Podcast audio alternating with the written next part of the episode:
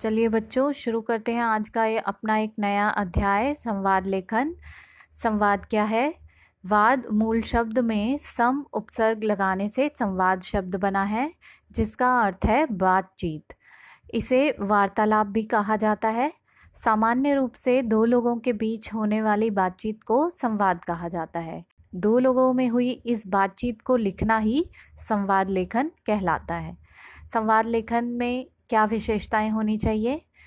स्वाभाविकता होनी चाहिए, भाषा पात्रानुकूल होनी चाहिए, प्रभावी शैली होनी चाहिए, संवाद जटिलता से दूर होना चाहिए और संवाद लेखन करते समय शालीनता भी उसमें नज़र आनी चाहिए। जैसे संवाद जब हम करते हैं तो उसमें स्वाभाविकता होनी चाहिए। पात्रों की अपनी स्थिति, संस्कार आदि को ध्यान में रखकर ही संवाद होना चाहिए। संवाद में भाग ले रहे लोगों की जो भाषा है, वो उनकी शिक्षा और आयु आदि के अनुसार या अनुरूप ही होनी चाहिए। एक शिक्षित और उसके साथ संवाद कर रहे एक अनपढ़ की भाषा दोनों में अंतर नज़र आना चाहिए। प्रभावी शैली होनी चाहिए। संवाद को बोलने की शैली प्रभावी, प्रभावशाली होनी चाहिए तो ताकि सुनने वालों पर संवादों का गहरा असर हो। संवादों की भाषा में जटिलता नहीं होनी चाहिए। इससे सुनने वाला बाहर बात को आसानी से समझ ले और उसका यथोचित उत्तर दे। संवाद की भाषा में शालीनता ज़रूर होनी चाहिए। इसमें अशिष्ट भाषा के लिए कोई स्थान नहीं है।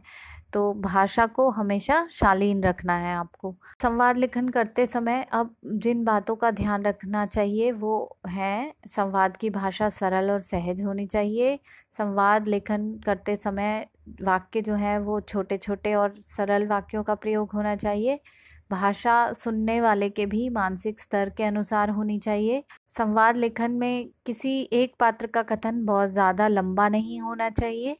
भाव विचारों की पुनरुक्ति नहीं होनी चाहिए और संवाद लेखन करने के बाद अंत में एक बार उसको पढ़कर दोहरा लेना चाहिए ताकि अशुद्धियों का निराकरण किया जा सके। अगर कोई गलती रह गई है तो उसे ठीक किया जा सके।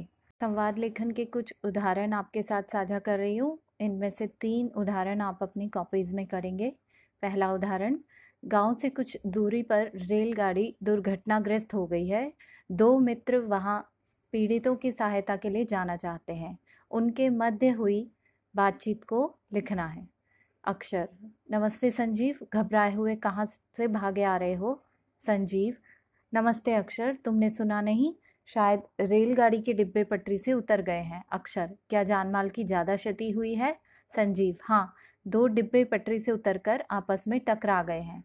अक्षर, पर अब तुम कहाँ जा रहे हो? संजीव, मैं गाँव वालों को खबर करने जा रहा हूँ। अक्षर। मैं भी तुम्हारे साथ चलता हूँ। मैं लोगों से कहूँगा कि यात्रियों के लिए कुछ आवश्यक सामान भी ले चलें। संजीव, यह ठीक रहेगा। अक्षर, मैं गोपी चाचा से कहता हूँ कि वे अपनी जीप से सबको ले चलें। जीप से घायलों को अस्पताल तक भी पहुँचाया जा सकता है। संजीव, डॉक्टर रमेश अंकल को भी साथ ले चलना। वे घायलों की प्राथमिक चिकित्सा कर सकेंगे।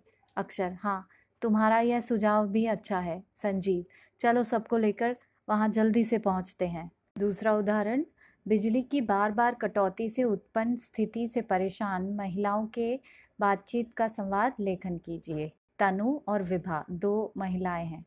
तनु, क्या बात है विभा? कुछ परेशान सी दिख रही हो?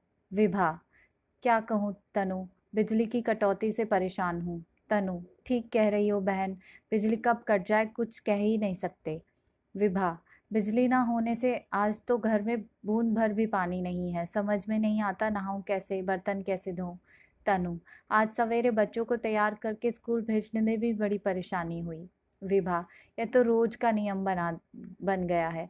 सुबह शाम बिजली कट जाने से घरेलू कामों में बड़ी परेशानी होने लगी है। तनु, दिन भर ऑफ़िस से थक कर आओ कि घर पर कुछ आराम मिलेगा, पर हमारा चैन तो इस बिजली ने छीन रखा है।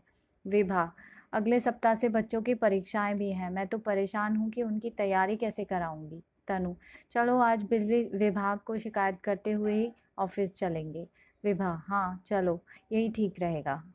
तीसरा उदाहरण, परीक्षा के एक दिन पूर्व दो मित्रों की बातचीत का संवाद लेखन कीजिए।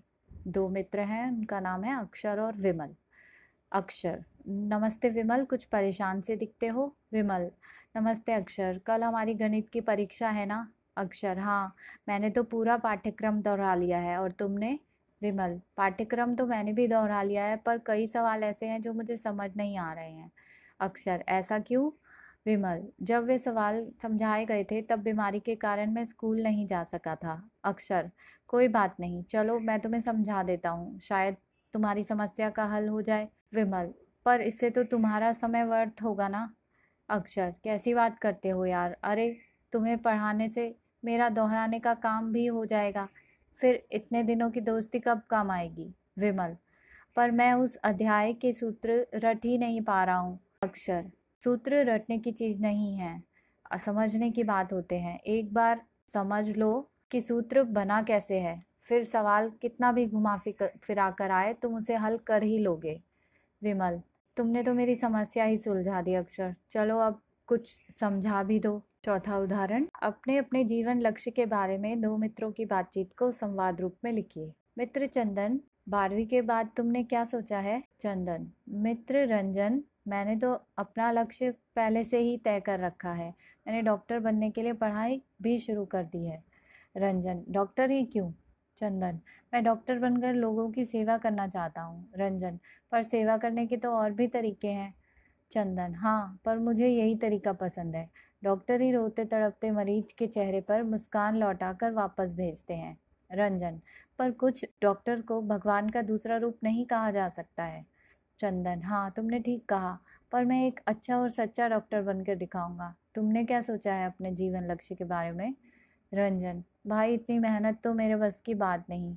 सुना है डॉक्टर इंजीनियर बनने के लिए बड़ी मेहनत करनी होती है। चंदन। हाँ पर बिना मेहनत सफलता कैसे पाओगे? रंजन। यार, मैं नेता बनकर देश की सेवा करना चाहता हूँ। चंदन। तूने ठीक ही सोचा है। हल्दी लगे ना फिटकरी रंग बने चोखा। रंजन। पर नेता बनना भी आसान नहीं है। देखो, आगे क्या होता है। तुम्हें तुम्हारे लक्ष्य के लिए शुभकामनाएँ। पांचवा उदाहरण। मोबाइल फ़ोन से बच्चों की पढ़ाई प्रभावित हो रही है। इस बारे में दो महिलाओं की बातचीत को संवाद रूप में लिखिए। रजनी, अरे सरिता कैसी हो? सरिता, ठीक हूँ। और कल तुम्हारे बेटे का जन्मदिन कैसा रहा? रजनी, जन्मदिन तो मना लिया, पर बेटा स्मार्टफ़ोन लेने की ज़िद पर अड़ा हुआ है। सरिता तो दिला दो ना उसे एक फ़ोन। रजनी, सरिता, बात फ़ोन की नहीं है। फ़ोन लेकर वह उसी में लगा रहेगा। सरिता, यह बात तो है। आजकल हर बच्चे को फ़ोन तो मिल जाता है, पर इसका दुष्प्रभाव उनकी पढ़ाई पर होता है। रजनी, बच्चे पढ़ते कम हैं, फ़ोन पर ज़्यादा समय बिताते हैं। सरिता, मैंने अपने बेटे को फ़ोन तो दिला दिया, पर वह टेस्ट में दो विषय में फ़ेल हो गया। रजनी, मेरी बेटी, जो पहले पहाड़े याद थे और वह जमा गुणा मौखिक कर लेती थी, अब वह मोबाइल में कैलकुलेटर पर करने लगी है। सरिता, बच्चे गेम खेलकर अपना समय खराब करें, यहाँ तक तो फिर भी ठीक है, पर आजकल तो वे मोबाइल फ़ोन का दुरुपयोग करने लगे हैं। रजनी, बच्चों को जागरूक कर इसे रोकना चाहिए, ताकि वे पढ़ाई में मन लगाएँ। सरिता हाँ यही ठीक उपाय है इस समस्या के लिए।